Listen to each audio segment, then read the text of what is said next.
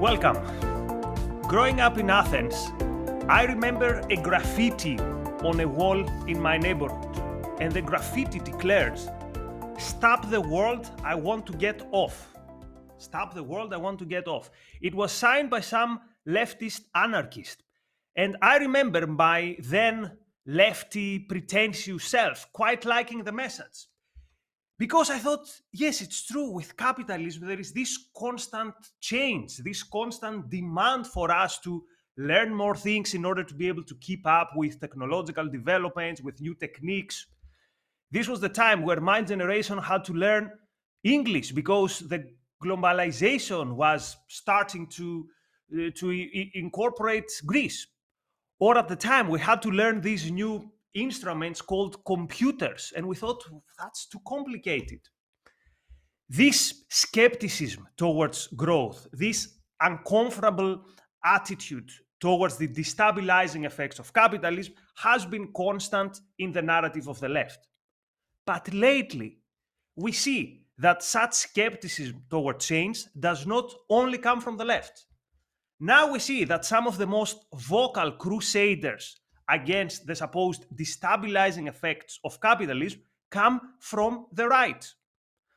Whether it is about artificial intelligence, about global economic globalization, or about new technologies, many on the right make the call that there needs to be some intervention to stop this very fast change that capitalism is bringing. So, the topic today of New Ideal Live, of the podcast of the Ayn Rand Institute, is, is conservatives for stagnation. So, Elan, So, who, Elan, are these who are these- conservatives and what type of stagnation do they want? There are a number of them, and I think the two that come to mind we put on the thumbnail for this video Tucker Carlson, and we'll talk more about him in a moment, and Steve Bannon, who was instrumental in Trump's getting into the White House uh, a few years ago. There are many others, and I think we should talk about some of the more theoretical pre- presentations of this perspective. One of the figures behind that is Yoram Hazony. We'll talk about him as well. I think the important thing to get here is that there's something deeper than economics involved here. So often it's understood culturally as there's a claim about globalization, there's a claim about offshoring jobs, there's a claim about the uh, reduction in workforce in the United States in particular sectors like manufacturing. And the responses are let's have an industrial policy, let's protect manufacturing jobs. And this is something you heard as well from Donald Trump. I hesitate to include him in this company because, in, in many ways, it's hard to say what Trump's policy was, but there's definitely elements of this perspective in some of the rhetoric that we heard from Donald Trump, and we'll, we'll come up to that as well.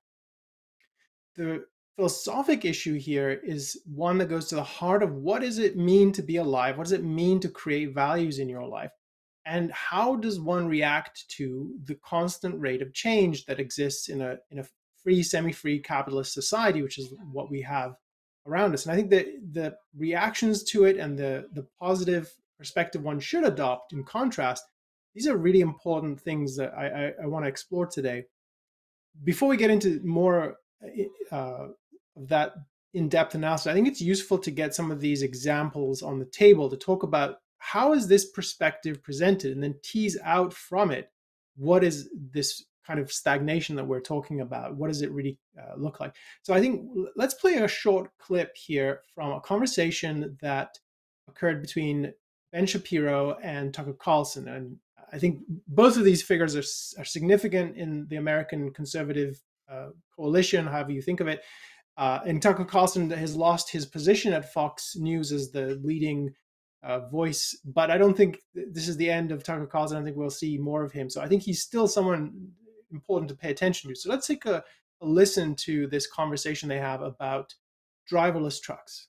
When the pedal hits the metal, like you, you talk in the in the book about technology and how it's shifting and taking away jobs from folks. And you make specific reference to truck driving and the fact that there are going to be these automated cars on the roads. So, would you, Tucker Carlson, be in favor of restrictions on the ability of trucking companies to use this sort of technology specifically to, you know, sort of artificially maintain the number of jobs that are available in the trucking industry. Are you joking?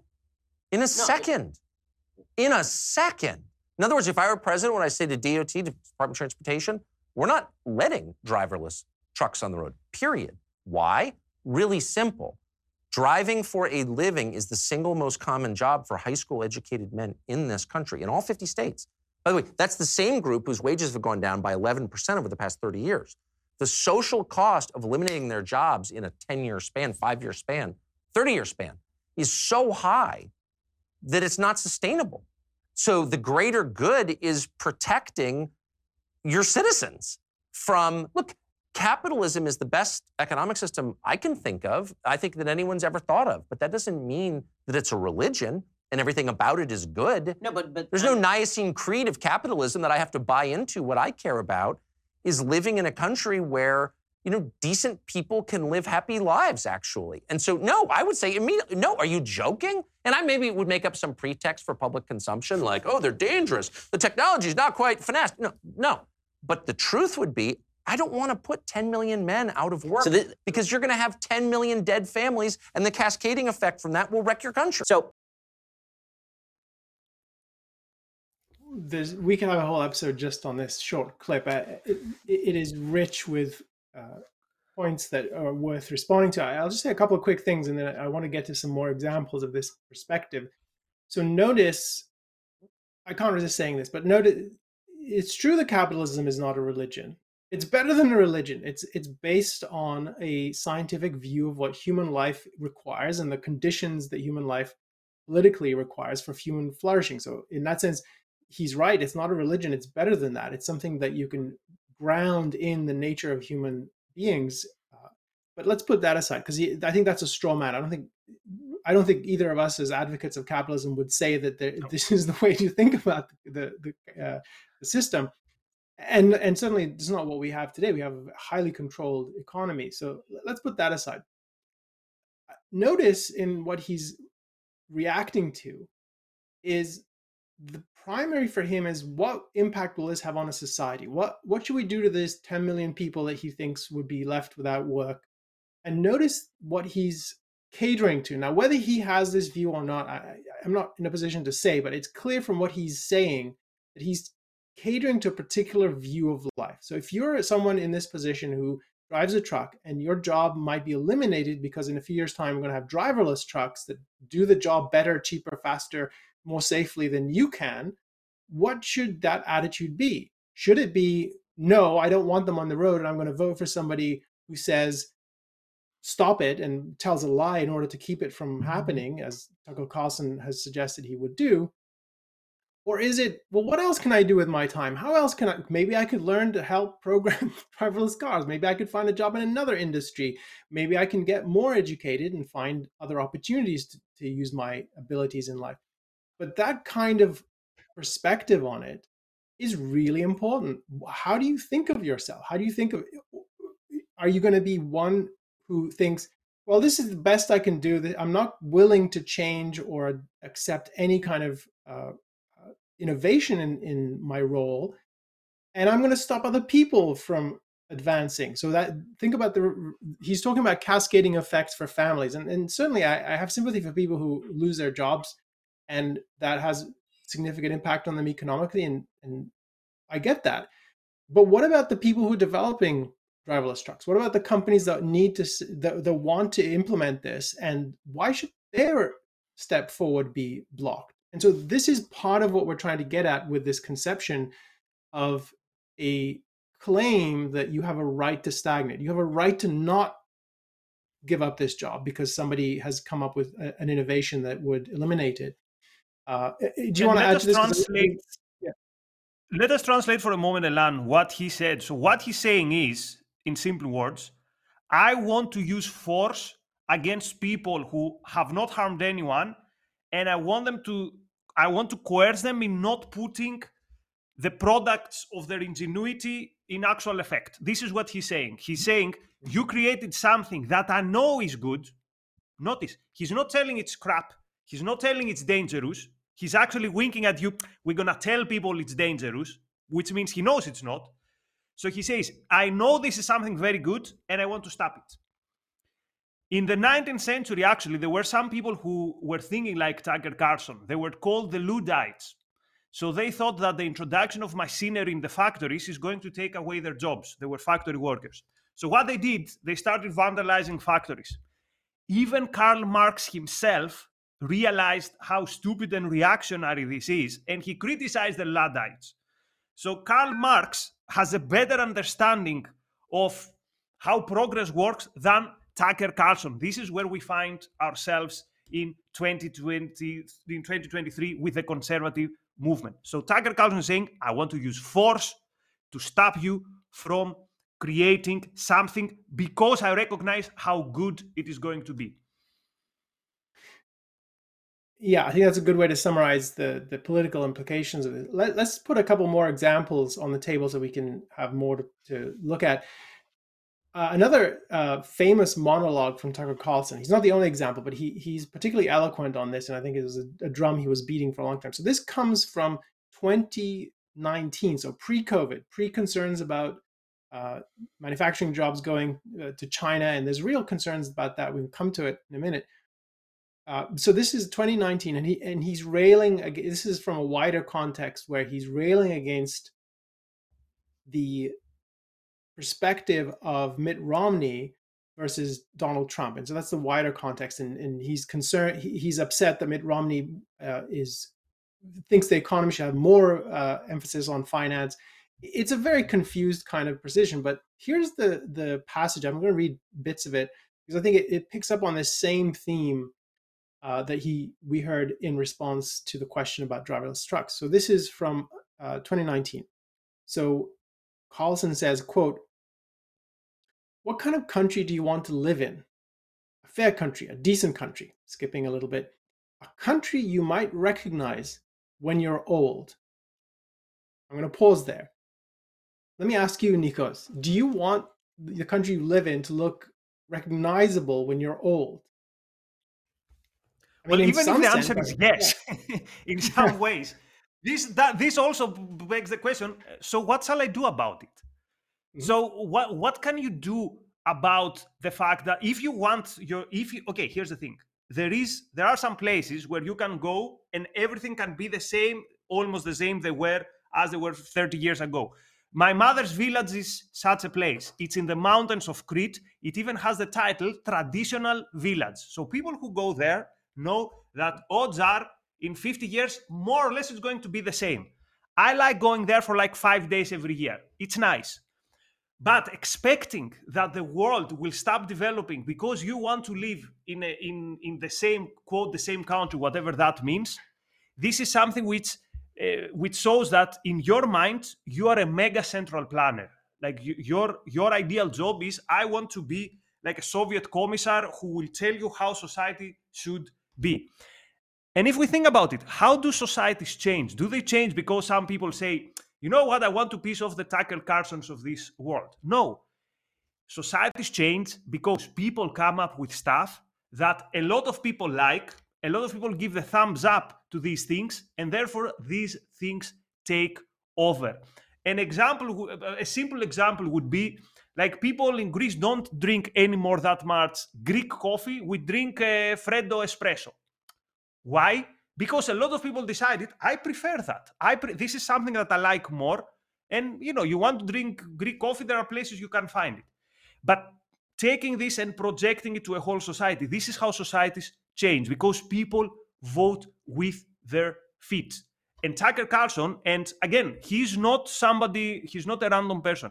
He's the most prominent firebrand of the American right these days. And as we will see later, he's not alone. All the intellectual leaders of what we could call the new right, the culture war right, they are all singing from the same tune, which says that we need to take the role of the central planner and we need to tell you how society should look like in 30 years.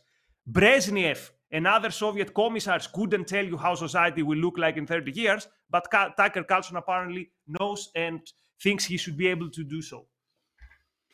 Yeah, and I agree. I think that there's different ways to answer that question. Some of it is cultural, some of it is, is historical. But think just on the axis of technology. If the if you told me that the world is going to be technologically recognizable as it was when I was 15, I would be very sad because there's so many things that have happened that have saved time that are life changing. If you think about mobile phones. The internet didn't exist when I was 15. There's so many things that have happened. And what he's pr- playing on here, so the, the passage from Carlson is a country you might recognize when you're old. He's not talking about will the houses look the same as they do now? Will we have some sort of continuity? I think what he's really getting at, and as we'll see in the rest of this quote, is that you don't have to put any effort into advancing your life. You should just be able to coast. Let me get to that. So let me continue with the quote. Back to Carlson's words a country where you can make a solid living outside the big cities, where Lewiston, Maine seems almost as important as the west side of Los Angeles, a country where environmentalism means getting outside and picking up the trash, skipping forward. And above all, notice the emphasis, above all, a country where normal people with an average education who grew up in no place special can get married and have kids and repeat unto the generations. End quote. I think that's the crux of what he's talking about.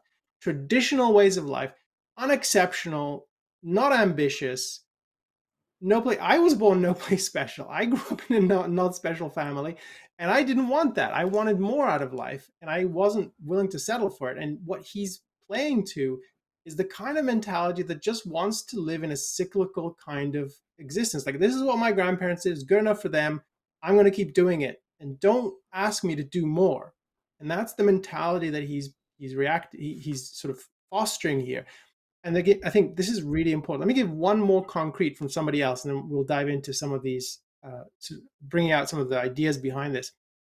I wanted to give someone other than Carlson, and we'll get to Hazony uh, in a minute, but I think it's important to get that whether this is sincerely held or it's rhetoric for the sake of appealing to particular mm, constituencies, I think it, both of those are, are important. You see elements of this in some of Trump's rhetoric. And so when we heard Trump threatening manufacturers in the United States, this is when he was president, so he had power, and this threat was not an, an empty campaign promise. This was, he's the president. He, he can do things like this. And it's, it, it's unnerving.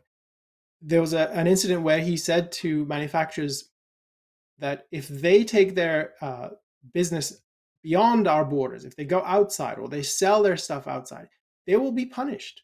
They will be imposed a 35% uh, special tax, so a punitive tax, and all for the sake of not causing American workers in particular factories and particular manufacturing jobs to lose their jobs to the, the companies making a decision to take that process and, and having it done overseas that is the kind of thing that we're talking about. So it's playing to the people who I don't want to lose my job because uh, uh, it's being taken over, and I shouldn't have to be uh, pushed in a position of having to find something else to do with myself. I demand that other people have their freedom curtailed as a result. So, so we've got a few examples here. Let me throw it back to you, Nikos, if you want to add to this yeah, so what I would want to say is notice here we're not talking about some big topics like for example national security. So a lot of people would say if we if we send too many of our if we manufacture too many important uh, products in China then there's a national security issue. I'm not even discussing the issue of oh for example if we have free immigration my country is going to be unrecognizable. That's a that's a different discussion. We, here they're talking about things such as the introduction of new technologies or your right to do whatever you want with your business. So someone could say, well, this is this is not about technology. This is about you shouldn't be able to take your company and leave. But in a way, this is also a technology. This is you decide that there's a better way for me to run my business, or there's a better way for me to pursue my goals. And what I want to do is uh, take my company and uh, outsource it somewhere else. And again, the central planner is telling you, no, I'm going to force you not to do it. I'm going to punish you by taking more, by stealing more of your stuff, legally stealing more of your stuff to prevent you from doing so. And someone could say here, Elan, come on, this is just you. You picked, you found uh, two or three economic issues, and now you're creating this uh, straw man that conservatives are like that. But here's where it gets even more serious: that this is not only an economic issue this fear of change, this hostility to change is embedded in the philosophy, is embedded in the way these conservatives view the world.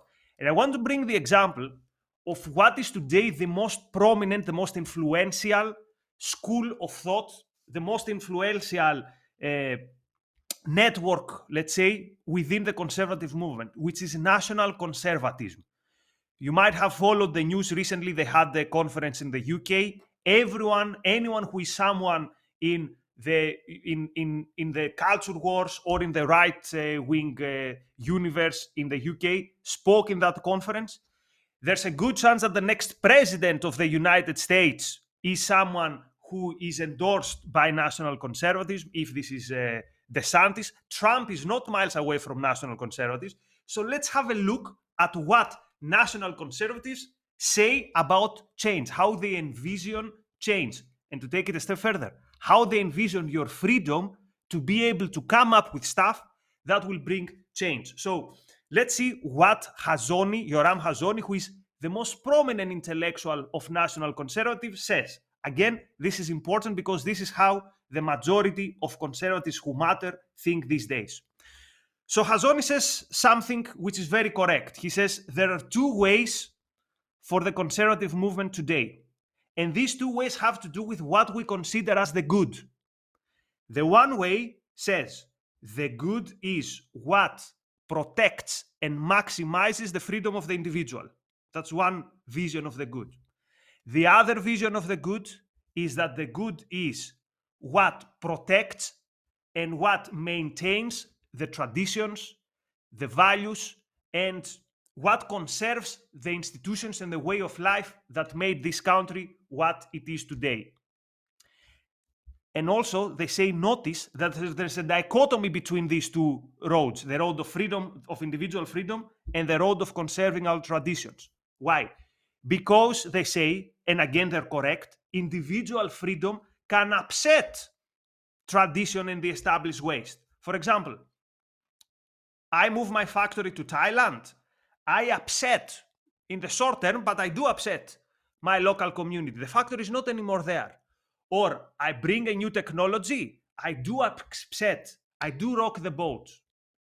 And Hazony and National Conservatives say the way forward for conservatives is to recognize that the good is not that which promotes individual freedom. So let's get rid of this misunderstanding that conservatism is a fellow traveler with what we would call classical liberalism.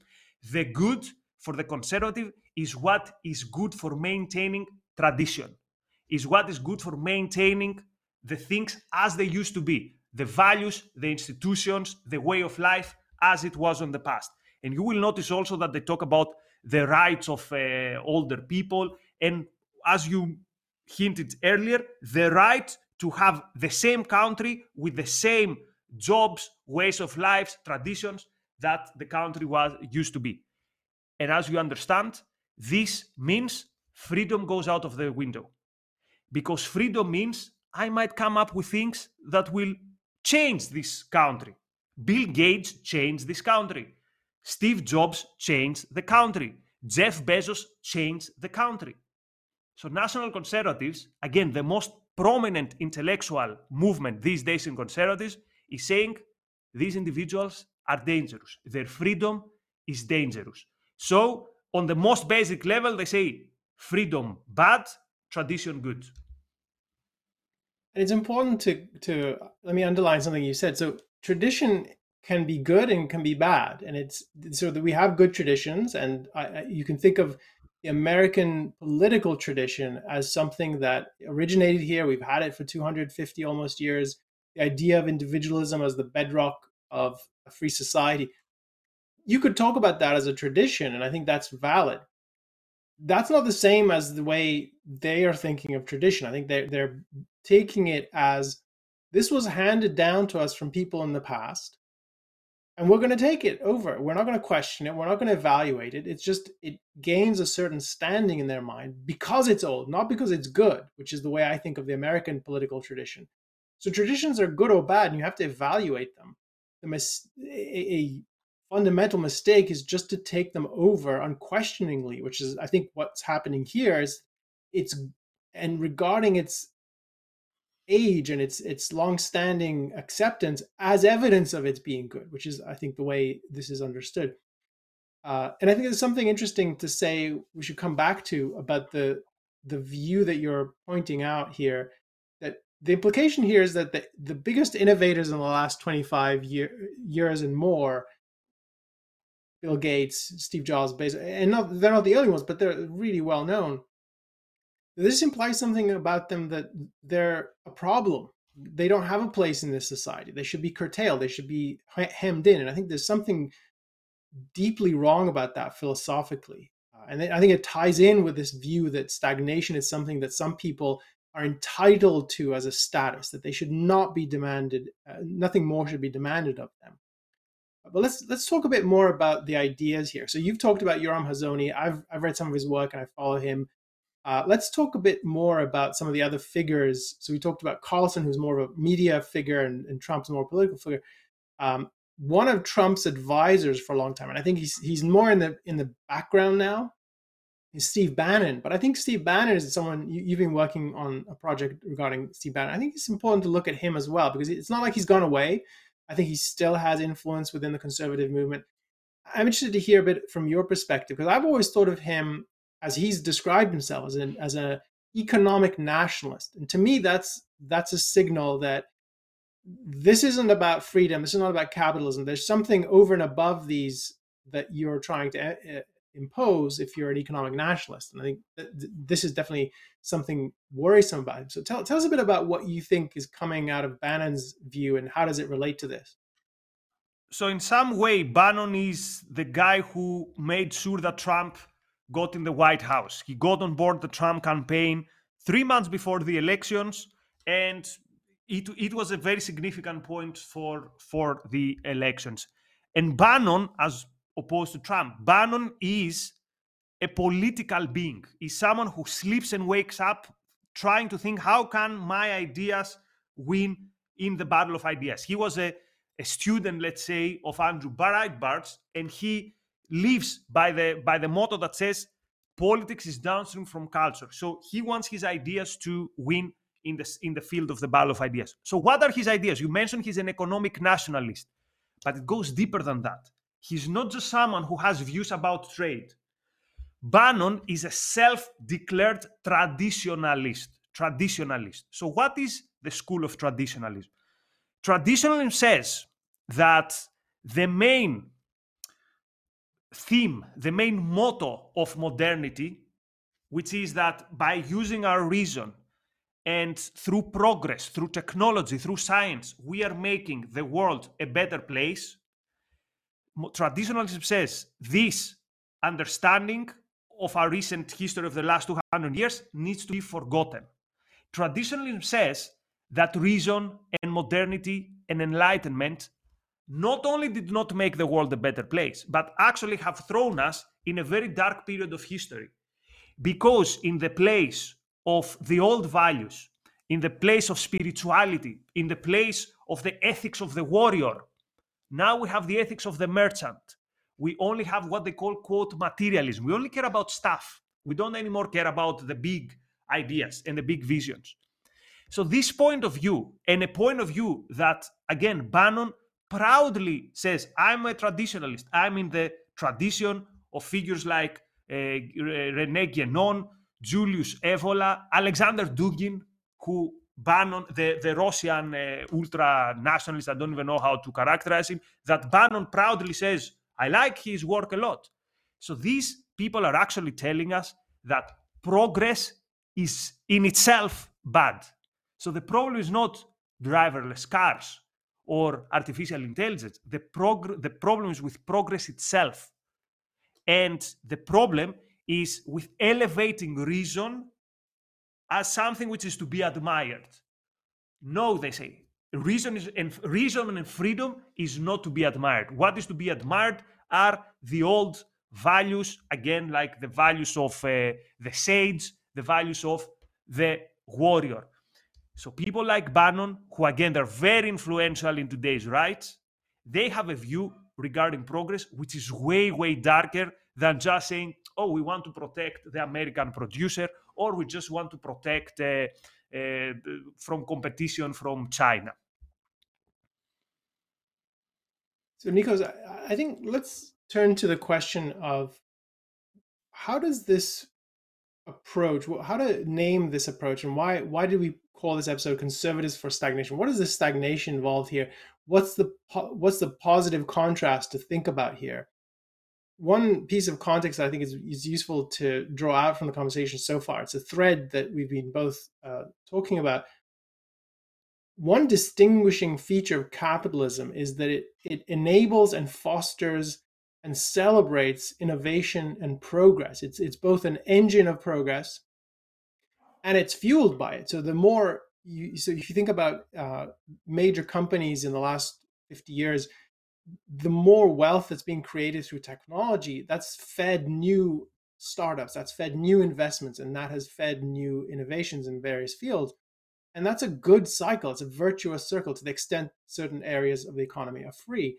So it's it's a hallmark of, of a free society of capitalism in particular that it it it goes along with and it's dynamic it's not static it's not bound to traditions it's it's it encourages the most innovative to come and it rewards those who are able to meet a market demand and serve people something new and valuable so it's the farthest thing from a tradition bound approach and, and i think this goes to the point you are developing just now with dugan and others which is their whole outlook on life is we don't want that. Hit the brakes. We don't want innovation. We don't want them what fuels that, which is as you were saying, it's it's reason and science and the the will to to try new things and the, the willingness to try them. So I think that's an important piece of context for thinking about the positive here. So I, I want to take some of these examples we we hinted at at the beginning and ask this question. So if if part of the claim we're making is there are figures who are pushing this idea of stagnation on the within the conservative movement. There are people who are catering to an audience that wants it. Well, what does it look like to not have that perspective? And what is the meaning of the, the desire for stagnation? So there's, so there's a fork in the road here. So let's take a couple examples and think through what would you do? What would it be a reasonable reaction to have versus this perspective of, oh, I just want to be here. I don't want to have to change. Let's stick to the familiar. I don't want uh, to have to find another kind of way of uh, being employed. So let's take something. Uh, uh, we were talking about this before we went live, and and I give the example of the coming into the economy of Windows and, and the Mac as just the easy to use computers and how it revolutionized the office space. So I learned to type on a typewriter. that's how that's how long ago it was, and that wasn't so, soon after it was personal computers became widespread because of the innovations we saw in Silicon Valley and Bill Gates' mission to put a computer on every desk.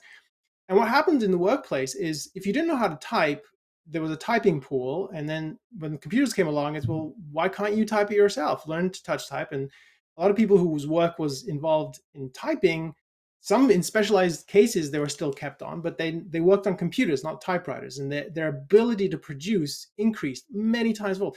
I can tell you it's way more productive to work on Word or Google Doc and print things uh, than it is to type them and have to. So that's just an unimaginable leap forward. It's a small one. We take it for granted. I mean, there are people alive today who don't know the contrast. But just put yourself in the position of y- your source of income is being a typist. And the office is adopting Windows and Word and it's it's all digital. What do you do? And is your attitude, no, I'm going to fight this. I'm going to protest. I'm going to I'm going to find politicians who are going to scream this from the top of their lungs and, and put roadblocks in the way of the advance of uh, uh, the office technology, so that I don't have to learn anything more. I can I, I learned how to type. I don't need to do any more work in life. That's it. I just want to be able to keep doing what I'm doing, which is the mm-hmm. kind of view you're hearing Carlson talk about with respect to people who are truck, truck drivers and, and the driverless trucks. We'll take another example. Um, or no, before we get to another example, what would be a positive perspective on that? And I think that there's so many things you could say here, but the, the natural one, I think, the contrasting one is okay, well, maybe I can learn to use Windows and, and become skilled at using Microsoft Word and all the other programs that come along with it. I'm going to have the potential to earn more money than typing, and I, I, maybe I could learn other software and I could get a better job, or maybe I leave this job and find something else to do completely different from what I used to do. So there's there's a whole range of options open to you. But what is in common to all of them, the theme behind them is not let me hit the brakes and stop and, and penalize the people who want to progress.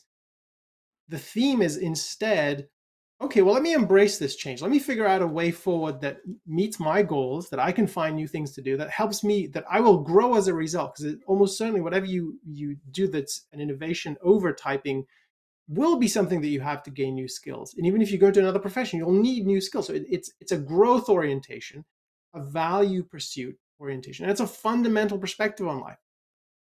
It's a it's a perspective that says life is about motion and if you're if you're not moving forward you're stagnating and that's not good for you it's not good for any organism it's particularly not good for human beings because we are so complex and we need this kind of development i was going to give another example which we maybe we can touch on briefly but i think it's the same kind of thing but it might be more vivid. Uh, so here's my phone. I know you have one of these too. I take a lot of photographs on my phone. And I, it's it's a challenge to explain to my teenagers that in 20 years ago when you took a photograph you had to take a piece of film out of a camera take it to a shop have it developed and the people behind the counter had to have the skills to do it before that was automated and then it went off to a factory where they processed it and they came back and then you got prints not images on a screen that was a that was a big thing that's all gone away that's a whole industry that is now at best a niche need. Like you could get film and you can get it processed, but it's not the way it used to be where millions of dollars were spent on this. And again, the same thing applies. Do you tell everyone else who wants a digital camera, who wants to be able to take pictures on their phone, you can't do that because I'm going to lose my job and I want to be able to stay processing photos for the rest of my life. How dare you challenge me to grow? Or are you going to do something different with yourself with your life? Maybe you find a, a something to do with photography, but that doesn't require staying in that position.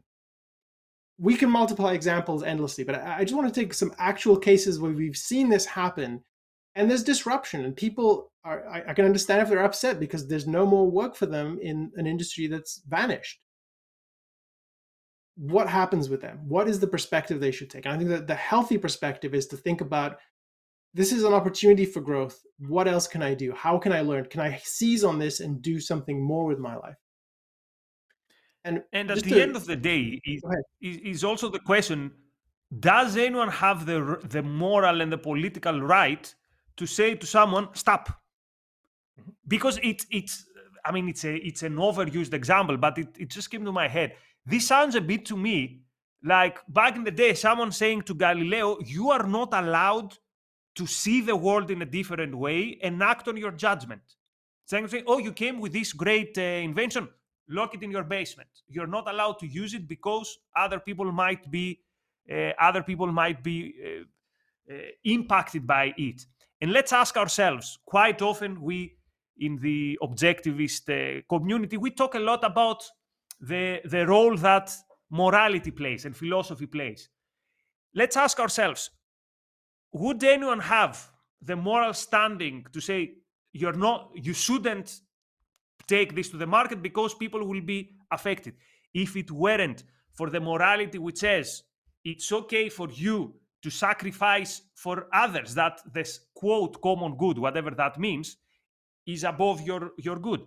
So the the the ground where tucker carlson stands to become this wannabe central planner is on the first this idea that it's okay to use force to impose your vision about how society would look like and one level before that the morality that says that no you should sacrifice for others and yes you should suffer by the fact that you created something great and actually everyone recognizes it's great and just because it's great you should lock it in your basement because otherwise it will affect uh, it will affect some people so as usual with bad politics, we take a step a step before them and we see bad ideas that have their basis in morality. So quite often when we talk about philosophy and morality, there's a reason we do so. They play a big, big, big role in the world that we live in. I, I agree with that. I, I want to make the point even stronger, perhaps, and put it this way. So in philosophy, sometimes what happens is you take a, a thought experiment, you, you kind of create a stylized situation to isolate something fundamental or something salient at least. well, let's let me put you in a plane that crashes on an island, Nikos, and you're this is the this the basic premise of the movie Castaway. You might know it with, with Tom Hanks. You're left on the desert island. You survive. You're the only survivor, and for the first week, you figure out there's fish in this stream along in the island. It's a desert island, and you're able to fish and you're able to eat. But then you can't find any more fish. But then you have to figure out what am I going to do to eat? Okay, well, I demand more fish in the in the stream. Reality doesn't care. You can't do that. There's you don't have control over reality. So then you have to figure out, well, maybe I can gain this maybe I can create a, a bow and arrow and shoot some birds out of the trees and, and cook them and eat them. Uh, or maybe I can create traps that are even more sophisticated and, and, get game and I can eat for a week on one day's labor. Wherever you are, like again, the point of this is independent of other people.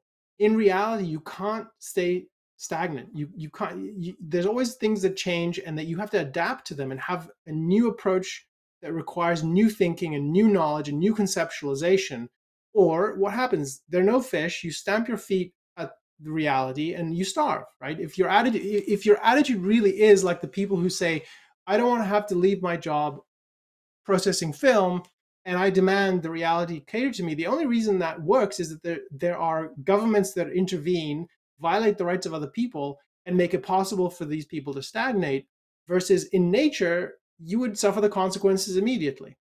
So it's a fundamental need of human life to be continually growing, gaining new knowledge, gaining new skills.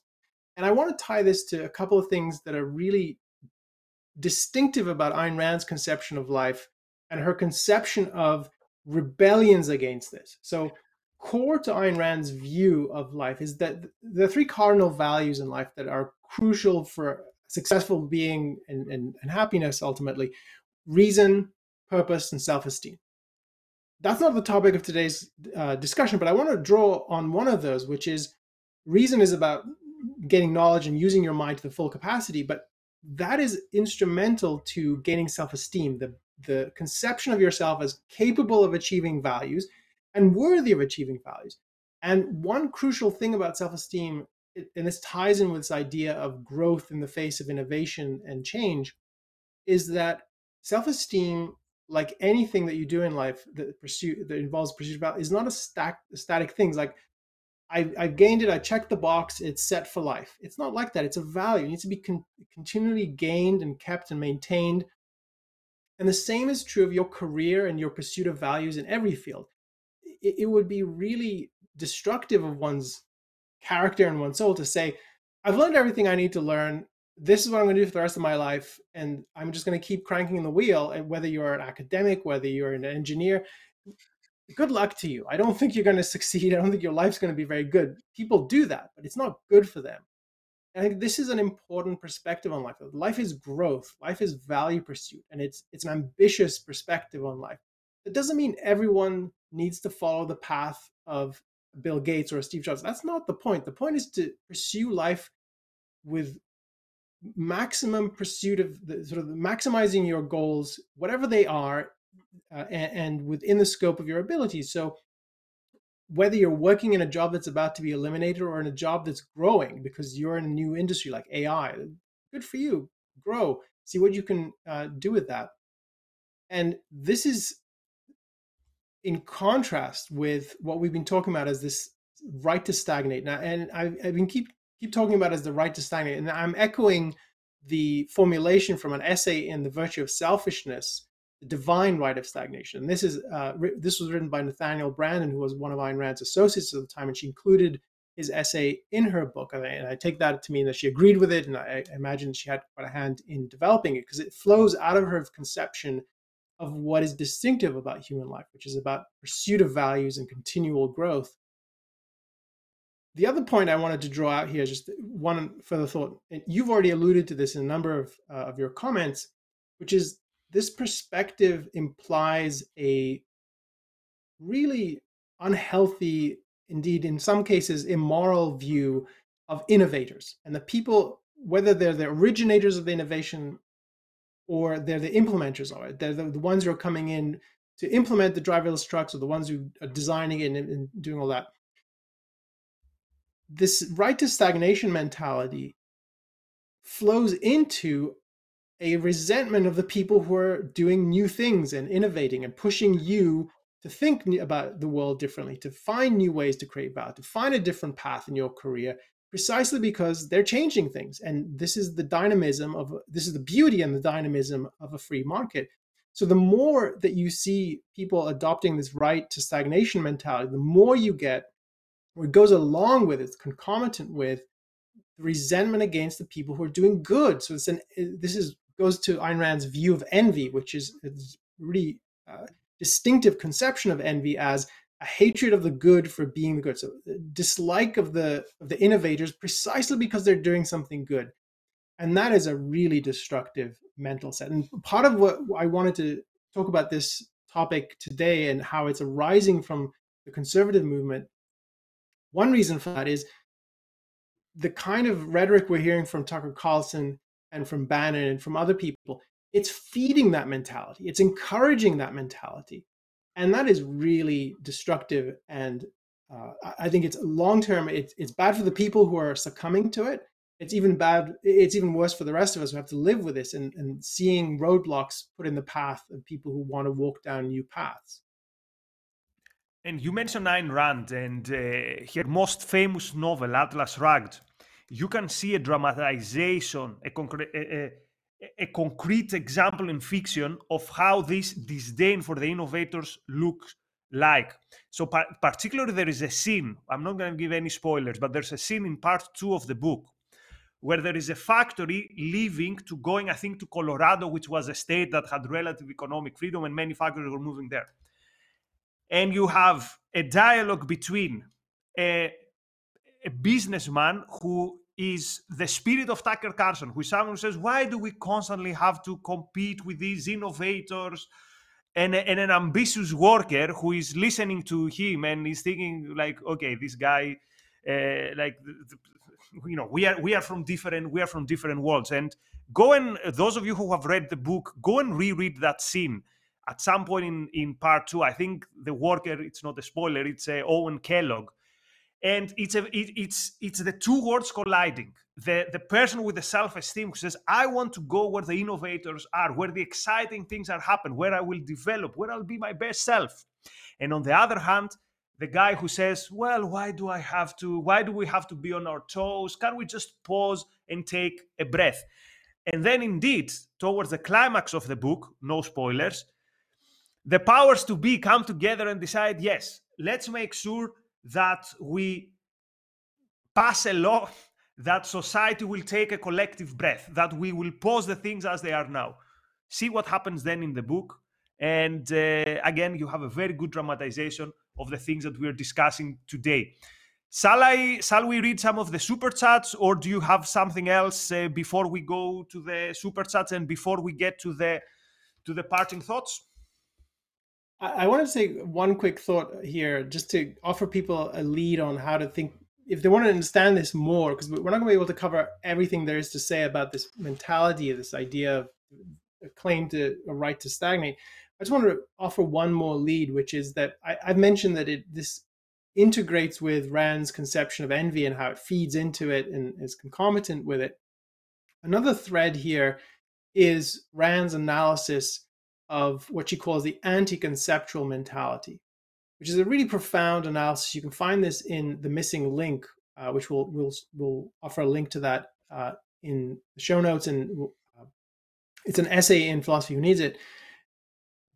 What you see in that essay is Rand's analysis of a certain kind of mindset that is resistant to new knowledge, resistant to having to put in effort to learn more about the world. And I mention this because I think this is a prevalent mindset today, and it feeds today's growing tribalism. So, tribal one perspective on tribalism is that people gravitate to groups and collective precisely because of this r- reluctance to exert the effort to think about the world themselves, to figure it out. And the tribe gives them ready made answers, not good ones, but ready made answers and, and an identity which they don't have to earn, they just get from being a part of the group. And I think this is it's another aspect of this that I think is important to understand. And again, it's it's another feature of today's conservative movement, particularly the national conservatives that you mentioned earlier. I think they're feeding a, a, strain of tribalism today. Uh, so I wanted to offer that as just food for thought for people without getting into that. Why don't we do some of the questions, and then I think it would be useful to just to mention a couple of things in parting, as you suggested.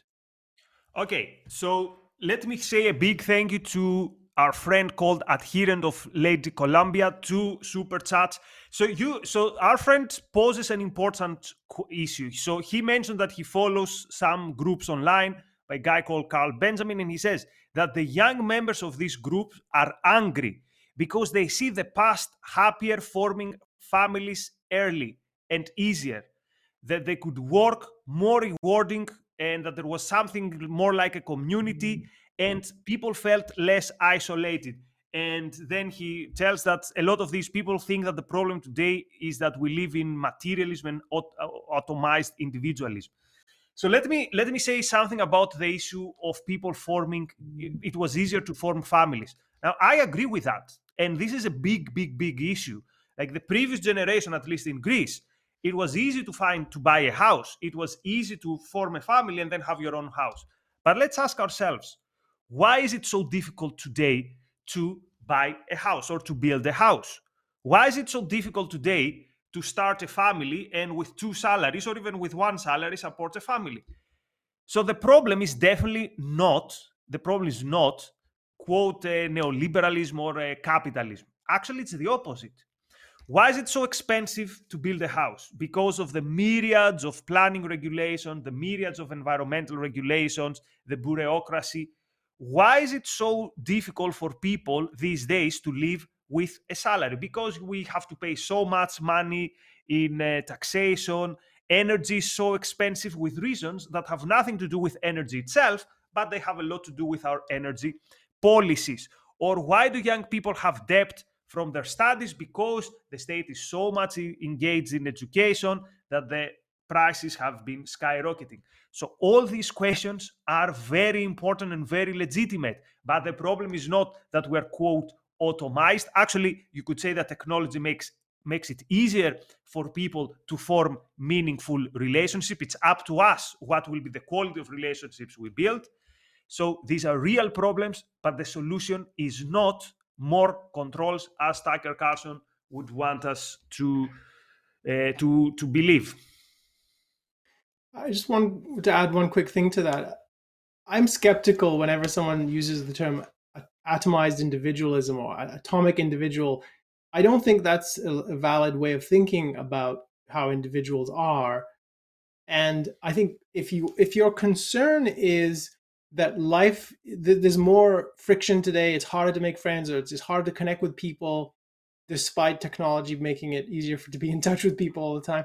If you have a concern, I think there's something to that. I think one of the things that makes it harder and creates more animosity among people is precisely the kind of attitude that we've been talking about, which is to say, you want to open a shop that replaces a, another business and you can't do it and there's there's hatred of you for for wanting to do something new and different well is there a recipe for creating more friction between people but than saying the guy who makes buggies doesn't want the car factory opening up here because it's a competition to him. Like, uh, it's a fantastical example, but isn't that really what we're talking about when we say we're going to stop all driverless cars because there are people who they can't get another job and we don't want their, their families collapsing?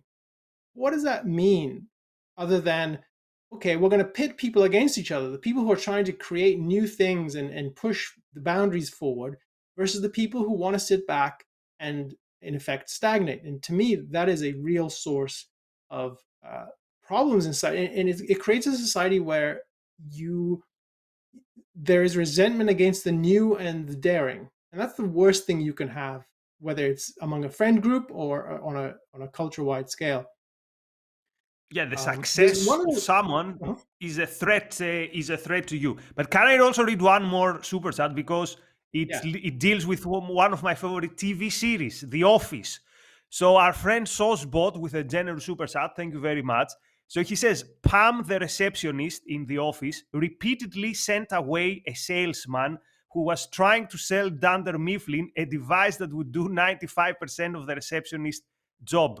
I think this is, joking aside, this is very, very insightful.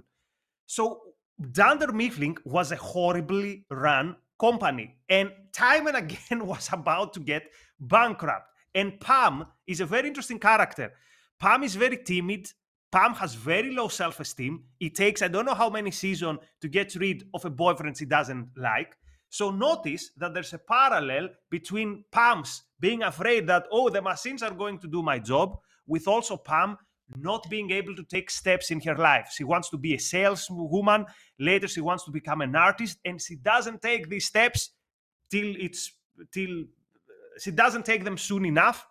Why? Because of her lack of self-esteem. So no surprise, uh, as our friend Riley says, that she wanted to make sure that she would block a device that would do, that would do a lot of her job. Yeah, I, I mean, just to broaden this, this is going to happen more and more with the rolling out of AI. AI is this cutting edge technology that's becoming more consumer oriented. It's breathtaking. And a lot of industries are going to be disrupted that up until now, many people in those industries, there was no way to do their jobs. I mean, there are going to be many jobs in, in things like supporting lawyers. I, I, mean, whether assistants, whether paralegals, there are a lot of those jobs that are either going to be more automated and so require fewer people, or completely automated because you can create a really sophisticated AI algorithm for it. And those are those are significant jobs, and those people are going to have to face the same kind of issue. Are they going to demand that there be a halt so that nobody eh, can bring AI into the legal sphere, or even academia or in, in education, where you're going to find innovations like tutoring students and so on? Or are they going to say, well, I'm going to have to find something to do and grow and find a new path in life? And eh, again, it's not for us to prescribe what that looks for someone, but the idea is you have to either seize opportunity to grow or you push back. And I think the pushing back is the thing that we're criticizing. So, eh, and I think your point about self esteem is really important. And I just want to flag that for people to think about. Part of what makes this perspective appealing and why it's horrible for people like Tucker Carlson and Trump to pander to it. And I think pander is the right word. Is that it's pandering to something low and and um, it's a it's pandering to a lack in people, and it's a lack of confidence in their own abilities. And rather than telling people you've got to live with that, it's better if people are oriented to, okay, I, I don't feel I can do it, but maybe I should try, versus being told it's okay to be where you are and and you can you can settle for what you have so far. And, and, and you gave the example of pam. I don't remember the office very well but i remember that that was a feature that in how much better would someone's life be if they seized the reins of their life and tried to gain self-esteem if they don't have it? And then the, their ability to cope with life not cope but actually navigate life actively so much better than than otherwise. Parting words yeah, let's do that. I I thought I, I don't know if we want to spend a lot of time on this, but one of the points I wanted to raise is more cultural, sociological, and it's just to observe something about where conservatism is today. Conservatism has always been a big coalition of different factions. So it, it's not surprising to me that now one particular faction or several factions are, are pushing in a certain direction. That's not new. What I think is new is that for most of my experience observing conservatism and listening to people in this movement, mm-hmm. I've always thought of them as associated with self-reliance, with the idea that you. There's a famous quote uh, from a British politician many years ago who who was complaining that people were rioting when they were made redundant, left, lost their jobs, and he said when his father was lost his job, he didn't just riot. He got on his bike and he looked for work and he didn't stop until he found it. And leaving aside how the, I mean he walked that back, but that just became a kind of meme throughout the 1980s in the UK.